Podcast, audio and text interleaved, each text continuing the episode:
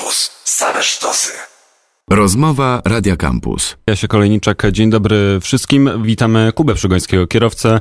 No właśnie, ciężko mi tutaj jakoś to scharakteryzować, czy wyścigowy, czy driftowy, czy rajdowy. Cześć Kuba. Cześć, dzień dobry, witam. Yy, po prostu no, kierowca, Kierowca sportowy. Kier, no nie, no nie, kierowca rajdowy chyba najbardziej, to jest ogólnie to wychodzi kierowca rajdowy, chociaż tak, y, ilość dyscyplin się zwiększa. E, no to wszystko jakby zmierza do tego kierunku, żeby być jakby bardzo takim uniwersalnym i dobrym kierowcą, bo jakby celem jest Dakar, a Dakar jest jakby dyscypliną, która łączy naprawdę wszystko. I są momenty, gdzie musimy się ścigać po oczywiście śniegu nawet, po pustyni, po wydmach, po mokrym. E, część odcinków czasem jest na chwilę po asfalcie, więc jakby to wszystko trzeba połączyć. Chciałbym e, jakoś mniej więcej to uporządkować, bo e, kiedy ty tak naprawdę zacząłeś swoją historię z poważnym e, motosportem? Ja zacząłem, czy to był poważny? Wydaje mi się, że poważny, jak patrząc z tamtej dalszej perspektywy, czyli jak miałem 12 lat, zacząłem ścigać się w motocrossowych mistrzostwach Polski na motocyklu. I to jakby było, można powiedzieć, no poważne, bo co tydzień były zawody. Yy, tych zawodów było w sezonie nie wiem, 10 czy tam 12 weekendów i po prostu yy, na tych wszystkich zawodach w wieku tam 12 lat zacząłem się ścigać. Yy, I od tamtej pory jest poważnie. Słuchaj, to powiedz mi, jak to się stało, że jesteś w tym momencie jednocześnie e, zawodnikiem, który się e, rywalizuje w driftingowych mistrzostwach Polski. Jeździsz e, teraz w tym sezonie, zaczynasz swoją przygodę z rallycrossem. Oprócz tego jest jeszcze Dakar i różne inne lokalne czy też międzynarodowe imprezy cross country. Patrząc na tą całą twoją biografię, wydaje mi się, że już w wieku 12 lat ci się po prostu strasznie nudziło w życiu i chciałeś robić wszystko. W wieku 12 lat jeszcze trenowałem pływanie i to było może sport y, totalnie abstrakcyjny do tego, co teraz, to, co teraz y, robimy i robię. E, może przez to, że tych basenów ciszy, bo jednak w basenie jest jakaś tam cisza, y, gdzieś potrzebowałem więcej adrenaliny. Nie wiem, na pewno każdy sport dla mnie jest fajny i bardziej jakby każda rywalizacja, więc nawet porównując do pływania, no to jeżeli jesteś na jakimś poziomie, to najfajniej, według mnie, najfajniejsze jest to, że stajesz na tym słupku, czy właśnie na starcie i po prostu musisz się ścigać z jakby z innymi zawodnikami i ta rywalizacja jest taką, takim czymś, co napędza i to jest dla mnie e, coś najfajniejszego, więc tak naprawdę, czy to jest taka dyscyplina, czy taka, czy to jest bieganie, to ja uważam, że i tak suma summarum wszystko jest tym samym, czyli osiągnięcie jakichś tam możliwości maksymalnych siebie plus y, przezwyciężenie na przykład innych konkurentów. Motosport jest ściśle powiązany z bardzo dużą dawką adrenaliny i o tym każdy kierowca mówi, że zawsze jak gdzieś tam wsiadał, czy nadal wsiada do samochodu i jest przed startem, to zawsze e, jest tego e, w organizmie bardzo dużo. Ale czy przy takich doświadczeniach, tak skrajnie różnych i tak częstych, ty, dla ciebie jest jeszcze w ogóle adrenalina w jakikolwiek sposób ekscytująca? Nie no, oczywiście jest, jest. To jest tak, że e, za każdym razem, jak jestem w samochodzie na starcie, coś się ma za chwilę zacząć i zaraz załóżmy to światło zielone się pojawi, to jest potężna adrenalina, e, jest stres, jest wszystko. To nie jest tak, że po, nie wiem, tylu mm, różnych startach y, podchodzisz do tego totalnie jakby na luzie. Nie, to trzeba jakby zawsze podejść do tego mm, no, profesjonalnie, skupić się, wystartować, pojechać no, maksymalnie jak się da, bo dopiero wtedy jakby osiąga się wynik, bo e, każda załóżmy z tych dyscyplin ma e, super dobrych zawodników, więc wszyscy są jakby, każdy skoncentrowany, więc nie da się tak wpadać i po prostu e, wygrywać zawodów i e, jechać do domu, tylko trzeba się do tego no, tak naprawdę bardzo, bardzo mocno przyłożyć. W 2013 roku pobiłeś rekord Guinnessa, jadąc 217 km na godzinę bokiem. Czy to też jest jakiś e, twój taki wyznacznik tego, że po prostu potrzebujesz i jesteś gdzieś uzależniony od tej adrenaliny? Na pewno od adrenaliny, na pewno od tego, że jednak co weekend gdzieś jest jakieś wyzwanie, jakiś cel. Ja po prostu lubię sobie postawić cel i próbuję go osiągnąć e, i to też jakby pomaga, bo wtedy całość się układa i treningu, i przygotowań, też trochę to wszystko nabiera tempa i się wszyscy musimy zmobilizować, żeby na ten dzień być po prostu gotowym. E, Więc, więc to jest na pewno, na pewno fajne. Więc też jak ktoś trenuje jakikolwiek sport, to, to w którymś momencie no, na pewno załóżmy pierwsza, no to być lepszym, bardziej fit i, i- lepiej się czuć, a w którymś momencie fajnie jest jednak sobie założyć jakiś cel, że tam za trzy miesiące miesiące, nie wiem, pobiegnę 5 kilometrów y, na jakimś fajnym biegu i to wtedy też od razu e, według mnie taki nadaje taki kierunek, że jednak e, te dni idą, trzeba jednak trochę pobiegać, trzeba się trochę zmobilizować i, e, i to no ja jakby trochę takim, takim, takim trybem żyję. Na początku każdej kariery, czy to motosportowej, czy jakiejkolwiek innej e, sportowej, łatwiej jest wyznaczać sobie jakieś cele i poprzeczki do przeskoczenia. Ty jesteś już po wielu sezonach, po wielu doświadczeniach w przeróżnych samochodach i w jaki sposób ty sobie dobierasz w tej chwili cele i przede wszystkim jakie te cele są w tej chwili? No oczywiście jak zaczynasz, to zawsze jest, y, ten progres się robi potężny, tak? Tak jak ja pamiętam, jak zaczynałem się ścigać na motocyklu, no to na tych pierwszych, czy tam jednych z pierwszych zawodów przyjeżdżałem na, na zawodach motocrossowych 40, więc, więc jakby było daleko, ale na, na, no pod koniec sezonu już przyjeżdżałem 20, czyli można powiedzieć dwa razy jakby większy progres. Im jesteś bardziej zaawansowany w danej dyscyplinie, tym tym po prostu trudniej się robi ten progres, bo on jest po prostu, to są już bardzo małe jakby rzeczy, które zmieniają efekt, e, więc, więc to jest na pewno coś, co, co jest też najtrudniejszego, bo też przy, no, przy tym poziomie takim, można powiedzieć, bardzo wysokim też czasem można popełnić błąd gdzieś się trochę cofnąć w tym rozwoju, więc tu jest tak trochę taka walka z tym, żeby cały czas rozwijać progres i być coraz szybszym, lepszym, a oczywiście no celem jest wiadomo w tej chwili wygrywanie zawodów, a, a one się nie zawsze zdarzają, więc, więc trzeba znowu zejść z tego podium i znowu próbować na nie wskoczyć. Co cię skłoniło do tego, żeby zamienić motor na samochód? Na pewno na motocyklu ścigałem się 16 lat i to był motocross, enduro, później przez 6 lat ride Dakar, więc, więc bardzo dużo e, tych kilometrów motocyklowych przyjeżdżałem, przejechałem. Na pewno motocykl jest takim według mnie motor sportowo najfajniejszym sportem, bo jest to taka najbardziej trochę czysta rywalizacja, bo jest ten motocykl i, i zawodnik, a motocykl jest prostą bardzo maszyną, wiesz, że to jest takie, można powiedzieć, e, no jakby porównując, no bieganie na przykład, tak, czyli, czyli no jakby bardzo prosty sport, który, który, który, który po prostu jesteś dobrze wytrenowany, masz dobrą technikę i jedziesz. E, no i te 16 lat y, atakowałem i e, trochę mam blizn, można powiedzieć, na ciele, więc, więc, więc tutaj wiele przygód różnych było, czy, czy zerwany mięsień, czy e, złamany kompresyjnie nie kręgosłup czy obojczyk, więc e, no po tych 16 latach e, zobaczyłem, że już jest tak na granicy to wszystko i, i, i, i po właśnie wypadku, gdzie, gdzie, gdzie reanimowałem wcześniej innego zawodnika, później ja miałem wypadek, no doszedłem do wniosku, że spróbuję wsiąść do samochodu. Jak się uda, no to wtedy będę dalej jakby kontynuował ściganie w aucie. Jak wsiadłeś pierwszy raz do wyczynowego auta już po tej twojej decyzji, to miałeś takie wrażenie, że jest to coś nudniejszego niż motocykl, niż to, co robiłeś przez ostatnie lata, że jakoś tak dziwnie, bo i ściany są, i dach nad głową, już tak jakoś ciepło i bezpiecznie się zrobiło. Czy może nudniejszy na pewno nie, bo oczywiście zmieniając motocykl na samochód, masz potężną ilość nowych informacji, które musisz przyswoić, żeby być w stanie, więc tu w ogóle jakby o nudzie nie. Na pewno jest to ina, inaczej się jakby ścigasz samochodem, inaczej ścigasz się motocyklem. Samochód jest bardzo złożoną maszyną, której oprócz twojej super techniki, którą musisz mieć, no to musisz mieć bardzo dobrze, po pierwsze dobry samochód, po, po drugie bardzo dobrze go ustawiony, no, dobrze ustawiony, czyli nie wiem, tylny dyfer, przedni dyfer, centralny dyfer, zawieszenie, każde zawieszenie, każdy samochód ma po cztery możliwe możliwe różne e, ustawienia twardości, więc tutaj możesz klikać w tą stronę, w tamtą masę, stabilizator. Jest tak dużo rzeczy w samochodzie, które musisz ustawić, żeby ten samochód e, jechał i prowadził się łatwo, a co znaczy jak się prowadzi łatwo, to znaczy, że możesz szybko jechać, e, że, że to się robi po prostu też więcej testów i, i próby jakby ustawienia samochodu niż takiego czystego po prostu treningu, jak to było w motocyklu. Czyli tak naprawdę największą dla ciebie przeszkodą było nadrobienie jakichś lekcji z mechaniki.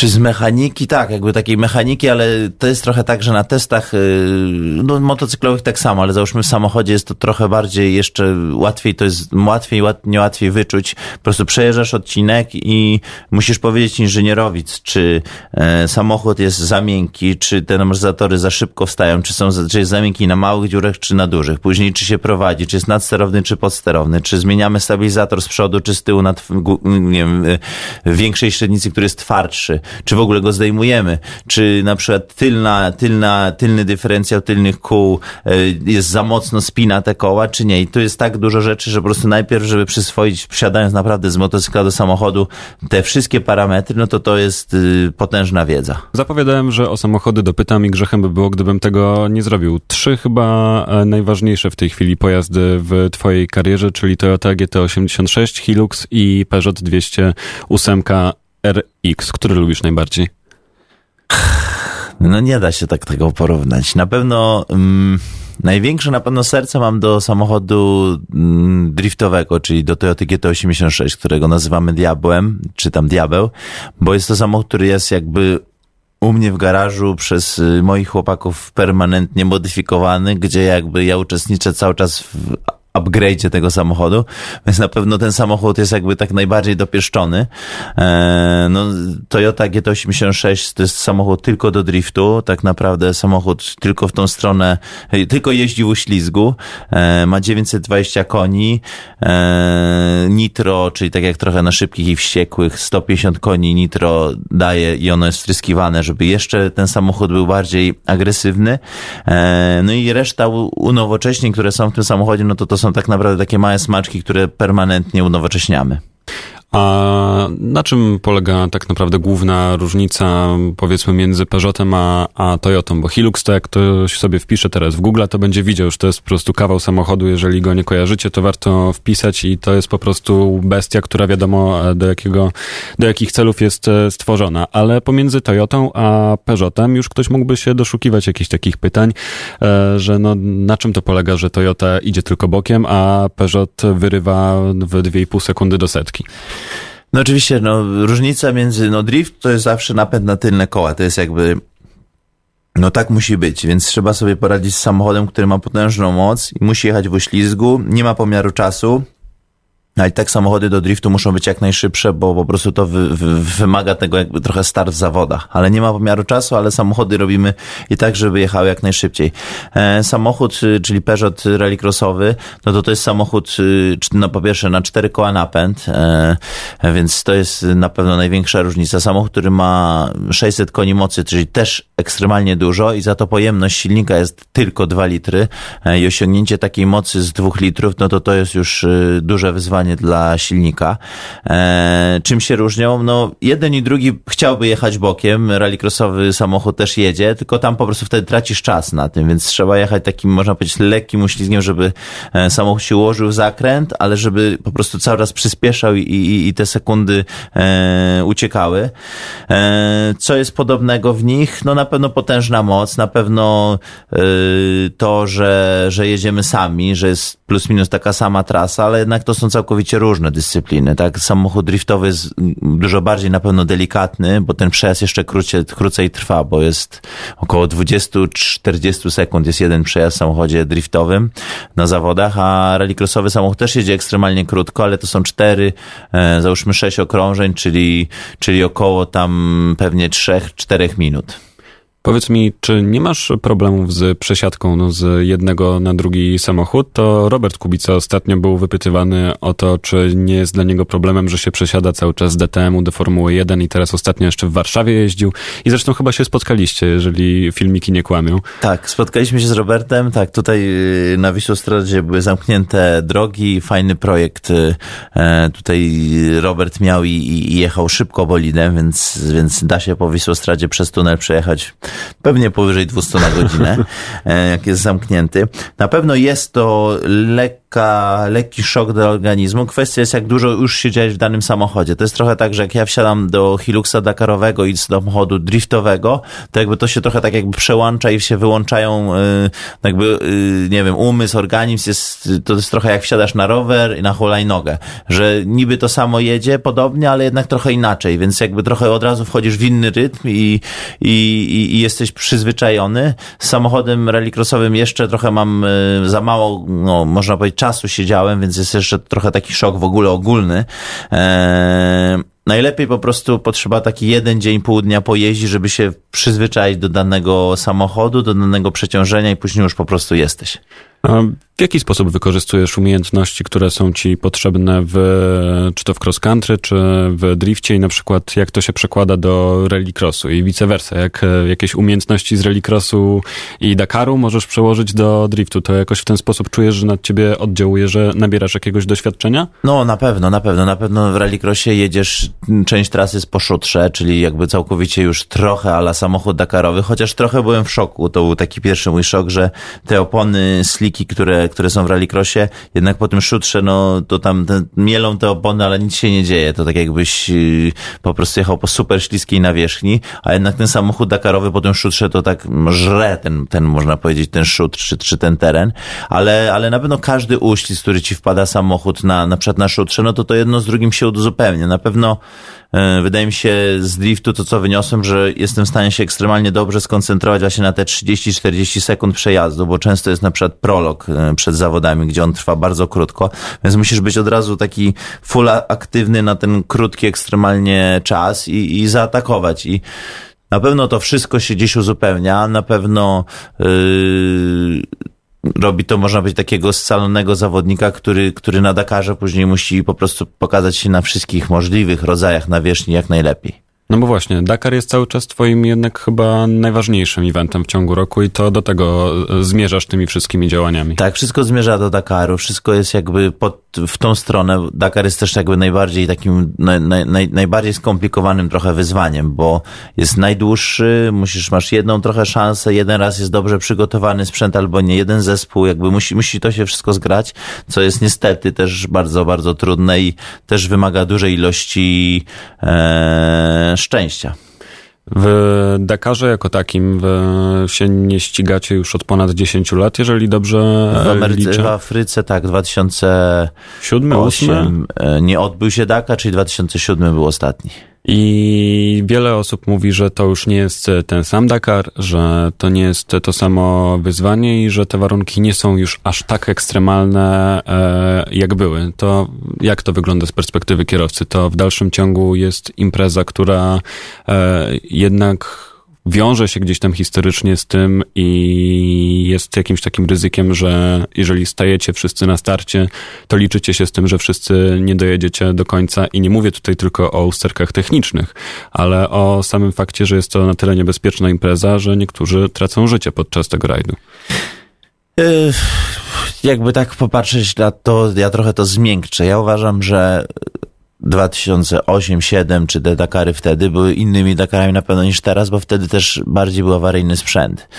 E, po tych no już prawie e, no, 10, tam 12 latach mm, sprzęt jest dużo lepszy, czyli jakby jest jedna walka, tak naprawdę jedna wielka walka jakby prędkości, czyli, czyli nie ma problemu, żeby przejechać przez dowolny rodzaj terenu, bo i samochody i motocykle przejeżdżają bez problemu, praktycznie się nic nie psuje i na odcinku nie myślisz o tym, żeby oszczędzać coś, tylko myślisz o tym, jak cały czas szybciej jechać. E, kiedyś było dużo więcej po prostu problemów ze sprzętem, więc trzeba było, zawodnik musiał bardziej myśleć o tym, żeby nie wiem, oszczędzić opony, oszczędzić to, oszczędzić to, bo po prostu by to nie wytrzymało. Teraz jakby w ogóle tej wersji nie ma. E, czy jest inna trasa i łatwiejsza? Trasa wydaje mi się jest dużo trudniejsza terenowo, bo sprzęt jest też y, wymagają bardziej lep, lepszy i po, po, prostu pozwala lepiej przejechać. Zmienił się po prostu czas, bardziej jest na, na pewno wyścig, wyścig y, po prostu zawodników, gdzie od początku do końca musisz jechać wszystko, żeby żeby gdzieś do tego podium dojechać, e, więc to, a to, że są to zawody niebezpieczne, tak, są to zawody bardzo niebezpieczne, bo jedziesz w terenie, którego nie znasz. To jest trochę tak, że y, ścigamy się i jakby muszę zaufać y, pilotowi, który ma roadbooka i tą mapkę, według której yy, organizator opisuje niebezpieczne punkty, ale między tymi niebezpiecznymi punktami też jest dużo niebezpiecznych punktów, a trzeba po nich jechać jak najszybciej. Więc generalnie nie wiem, co jest za, za szczytem, nie wiem, czy ten zakręt będzie nagle y, ledwo co w prawo, czy 90 stopni, czy, czy ostry. No i to jest taka największa sztuką, sztuka, którą trzeba opanować, żeby jechać ekstremalnie szybko w terenie, którego jakby trochę nie, nie znasz albo go częściowo nie rozumiesz. Krzysztof Hołowczyc w swojej książce opisywał wiele przygód swoich e, Dakarowych i wnioski na pewno, które się nasuwają od razu podczas e, lektury, to, że jest to dla was kierowców ekstremalnie e, trudne pod względem nie tylko technicznym jako takim, żeby przejechać do, do końca rajd, a, ale że fizycznie i psychicznie to jest też bardzo wymagające, żeby utrzymać się przez tak długi czas w skupieniu, żeby to wszystko dowieść do, do mety i żeby przede wszystkim organizm wytrzymał te, te warunki, bo chyba ciepło macie tam w kombinezonach. W samochodzie jest 55 stopni, 60 cały czas, czyli jak zaczynasz rano odcinek, to przez te 5 godzin jakby masz taką temperaturę, więc naprawdę jest upał. Chociaż mamy klimatyzację. Eee, klimatyzacja jest, ona chłodzi można powiedzieć, tak jakby nie kabinę, tylko twarz, czyli masz tu jakby rurę przed twarzą, która po prostu to zimne powietrze, e, chłodniejsze powietrze gdzieś tam leci i czujesz taką, chyba oszukujesz trochę umysł, że masz po prostu w miarę jest chłodnie, ale tak naprawdę cały czas w tej kabinie jest te 55 stopni, e, więc taka, taka klimatyzacja pomaga po prostu, że jesteś taki świeższy. Jest to sztuka, naprawdę. Jak masz się skupić na 5 minut, y, nie wiem, 30 sekund, to dasz radę, ale jak jesteś, musisz być skupiony przez 4 godziny czy 5, to naprawdę yy, nie jest to wcale takie łatwe. Ja mam trochę tak, że gdzieś tam jadąc, jak mi zaczyna po trzech godzinach już y, ta koncentracja siadać, no to tu nagle gdzieś uderzę w jakąś dziurę i tak już jest na styk, że tym samochodem majtnie za bardzo i wtedy tak ci się w głowie pojawia, kurde, kurde, trzeba się skoncentrować, bo, bo zaraz gdzieś tutaj coś uszkodzimy. E, no i później tak naprawdę, jak już dochodzę do takiego złego momentu, no to na przykład zaczynam powtarzać sobie jedną cyfrę. Nie wiem, pilot powiedział, że za 300 metrów y, tam skręt, ja mówię sobie 300 300 metrów, 300 metrów, żeby w głowie po prostu ograniczyć ilość tych myśli gdzieś tam, gdzie ci uciekają. No i jakoś tak y, wracam do tej koncentracji. Przepytałem cię już o twoją karierę, przepytałem o samochody, to teraz trochę o motosporcie generalnie chciałbym e, pomówić. Tydzień temu był tutaj Cezary Gutowski, zadałem to samo e, pytanie, mianowicie Dlaczego w Polsce motosport nie jest tak bardzo popularny jak piłka nożna czy chociażby siatkówka? E, chyba tak jest wszędzie? Na całym no, świecie? Są e. miejsca, w którym jest to jednak trochę bardziej popularne, chociażby Niemcy czy Włochy. Na pewno, ale tu, tu wydaje mi się, że na pewno pierwsza rzecz to jest różnica w tym, że mamy w ogóle jako kraj małą, krótką historię motorsportową i i po prostu wcześniej w ogóle nie było możliwości, żebyśmy się mogli ścigać, więc jak porównując się, próbując się porównać do Niemiec czy do Hiszpanii, gdzie, gdzie jakby dużo większa jest historia, to stąd też wynika jakby to zainteresowanie tym motorsportem. E, i to wydaje mi się, że z tego wynika, takiej dalekiej historii ilości zawodników, którzy się ścigali, bo my tak naprawdę no, y, co, mamy, mieliśmy tylko Roberta w F1, więc jakby w porównaniu do, do wszystkich tak naprawdę europejskich krajów, no to jesteśmy naprawdę no Głęboko z tyłu. Tak. Powiedz mi, e, ciężko jest tobie wytłumaczyć e, komuś, czym ty się zajmujesz na co dzień? Wytłumaczyć, e, co to jest ten cały drift, czym jest to całe cross country, dlaczego ty się bawisz w, na wielkiej piaskownicy samochodem? Ciężko ci przychodzą takie spotkania, w których ty musisz komuś wytłumaczyć, e, kim tak naprawdę jesteś i dlaczego twoja praca e, wygląda tak, a nie inaczej? Nie, to już to na, to na szczęście, na szczęście, nieszczęście, na szczęście działa dobrze. Po prostu jeżeli mówię Dakar, to każdy wie tak naprawdę trochę o co chodzi w Dakarze i że są to zawody, jesteśmy na pustyni i tam się ścigamy. E, więc Dakar przez te no już y, no, prawie 20 lat, gdzie, gdzie jakby ścigają się Polacy, jest no, bardzo mocny w Polsce i wydaje mi się, że 80% społeczeństwa wie, co to jest Dakar i, e, i, i tutaj jakby łatwo, ale jeżeli bym miał powiedzieć o drifcie, no to już na pewno robi się bardziej skomplikowanie. Ale bo drift też jest na świecie od załóżmy 10 lat, więc jest to też dyscyplina, która jest bardzo, bardzo świeża. Mm, masz takie poczucie, że w Polsce jako kierowca, jako sportowiec przede wszystkim, jesteś gdzieś w tej przestrzeni publicznej trochę niedoceniony i gdzieś tam pominięty, niezauważony? Mm, Masz takie wrażenie, że nie wiem, jak e, w ramach Orlenu spotykacie się z e, chociażby Anitą Włodarczyk, to że ona przez to, że wykonuje inny po prostu zawód i nie mając oczywiście nic za złe Anicie tego, że wykonuje coś, co jest bardziej e, przystępne i popularne, to, że jednak wykonujesz też dobrą robotę, masz tytuły mistrzowskie i że to gdzieś nie jest tak bardzo doceniane i przez to masz też na pewno jakieś trudności i że to, to nie jest e, tak jakby mistrz nie jest mistrzowi równy? Oczywiście, ale to jakby zawsze tak jest, że są dyscypliny, no, no a propos, na przykład piłka nożna, gdzie jest to na abstrakcyjnym levelu e, e, wszystko, ale wydaje mi się, że ja, ja trochę tak na to nie patrzę. Wydaje mi się, że trzeba robić swoją robotę, ścigać się, osiągać najlepsze wyniki w swojej dyscyplinie. E, tak naprawdę, no, Dakar w tej motorsportowej, jakby całej, można powiedzieć, światowej rozgrywce, no to mamy F1 i później jest Dakar z WRC na równi, więc wydaje mi się, że już trochę mm, ciężej być jakby wyżej, jakby no nie mogę się ścigać w F1, bo jakby jestem całkowicie z innej dyscypliny i jakby tam już jakby na pewno nigdy nie, nie pojawię się, ale, ale no jakby Wydaje mi się, że też trochę nie o to chodzi, żeby próbować dyskredytować piłkę nożną i mówić, że, że czemu nikt o motorsporcie nic nie mówi.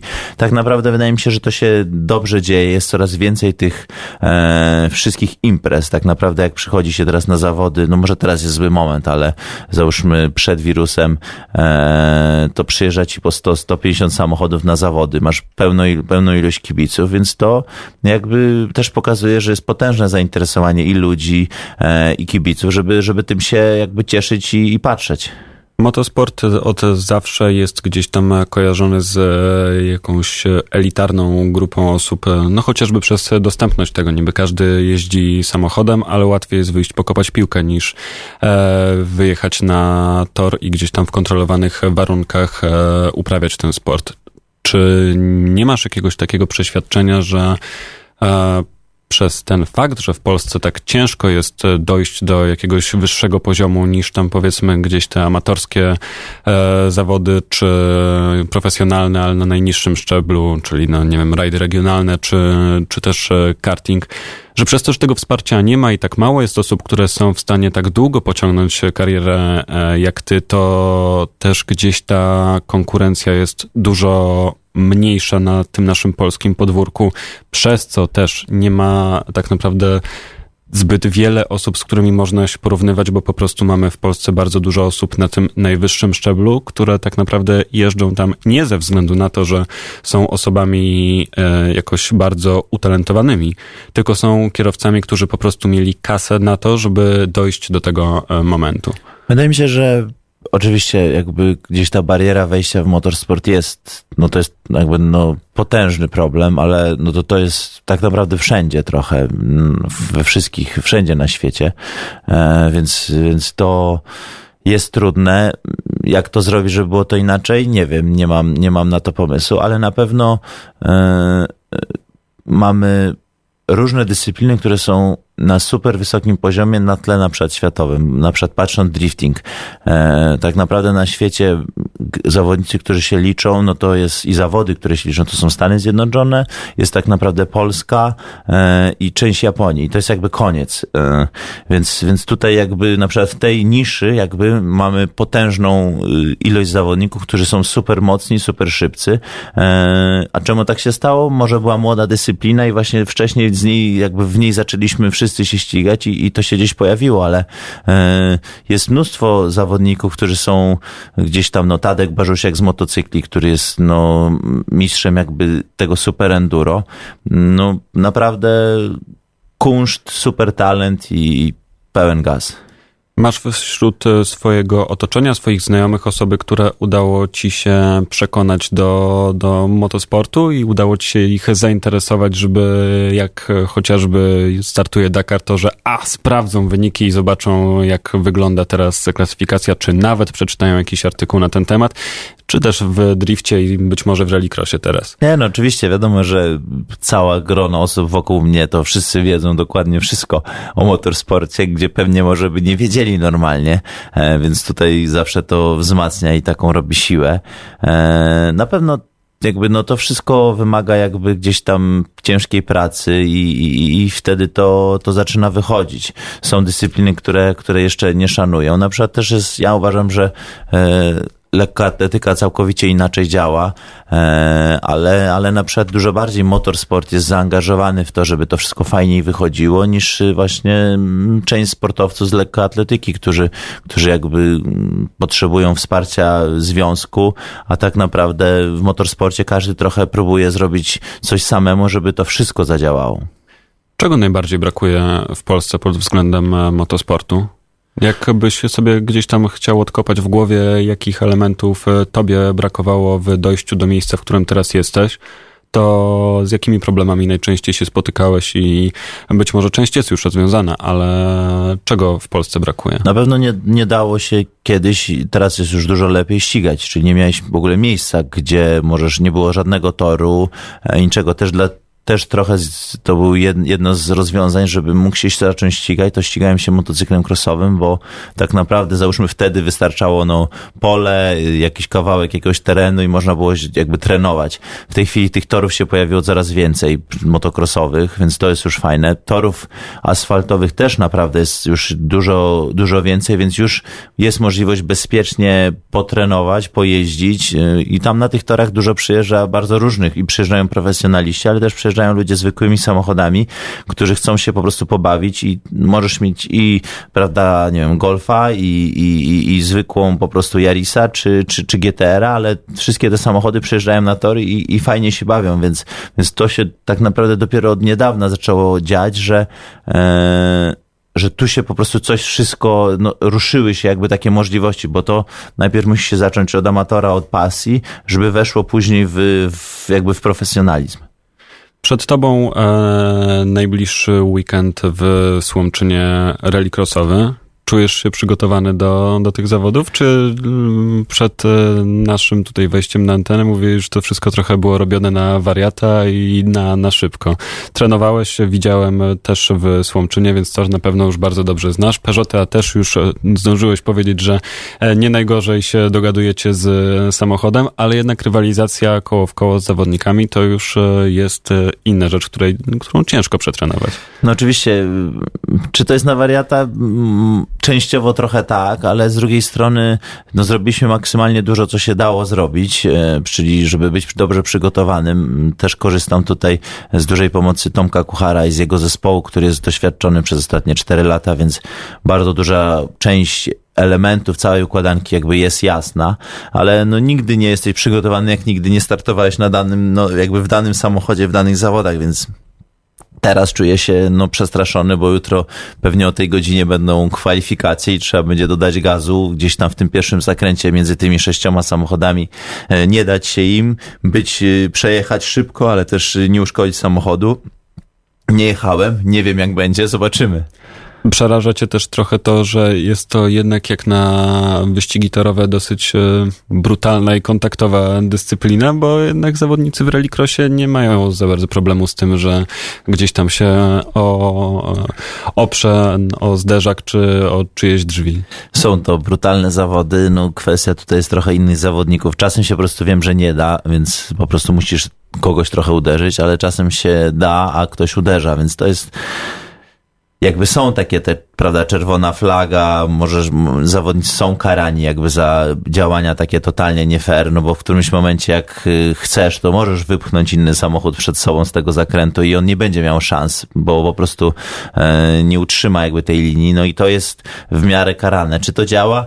Pewnie jak to zwykle bywa, ktoś czegoś może nie dopatrzyć, dopatrzeć i, i zobaczymy, ale tego to, to dopiero będę mógł ci powiedzieć w poniedziałek, bo e, zobaczę ile e, zderzaków przetrwało, a ile nie. Brzmisz jakbyś miał plan na ten weekend.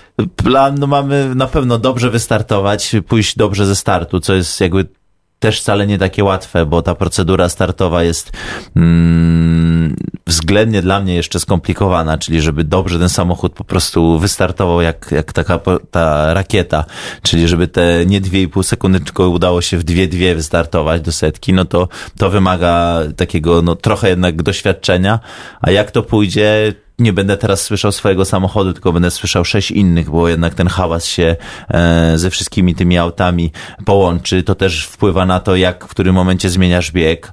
Tego dokładnie jeszcze nie czuję, bo nie było jakby możliwości tak dużo pojeżdżenia, żeby wyczuć, więc to będzie no, na pewno duża improwizacja, ale w tym czasie, gdzie nie mamy innych startów, na pewno ta improwizacja bardzo się przyda do tego, żeby być po prostu szybszym zawodnikiem. My tutaj wszyscy ze słuchaczami na pewno będziemy mocno trzymali za pozytywny start, e, trzymali e, kciuki. Jakbyś jeszcze na koniec e, mógł e, zaprosić naszych słuchaczy zarówno do zainteresowania się rallycrossem, jak i w ogóle e, motosportem, to co by Kuba powiedział na takie zaproszenie?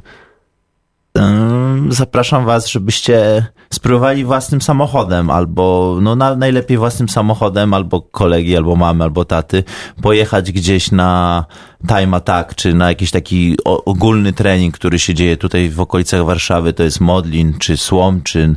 E, Łódź też jest. Łódź jest też i to jest stosunkowo blisko. Wpadacie zwykłym samochodem i pojeździcie trzy okrążenia i zobaczycie, jak dużo frajdy daje to po prostu dodawanie gazu i hamowanie w warunkach bezpiecznych, nawet samochodem, co ma 70 koni. No warto podkreślić, że to, że na torze da się docisnąć, że to, że na drodze da się docisnąć e, gazu na maksa, to nie robi takiego samego wrażenia jak na torze, bo to są zupełnie, e, zupełnie inne wrażenia. Kubo, dziękuję Ci bardzo za przyjście do nas i oczywiście trzymamy kciuki zarówno za jutrzejszy występ, jak i za całe przygotowania do Dakaru. Dzięki. Kuba Przygoński był gościem rozmowy Radia Campus. Ja się Kolejniczak. Dziękuję za dzisiaj. Słyszymy się o godzinie 17.